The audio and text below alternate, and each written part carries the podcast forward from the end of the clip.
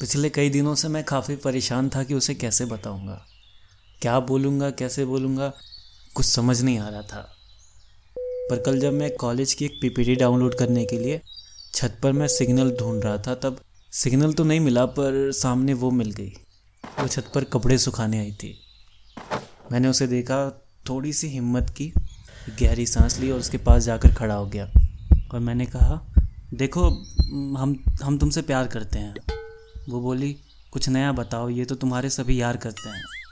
हमने कहा, तुम तुम नहीं मिली तो हम अपनी जान दे देंगे।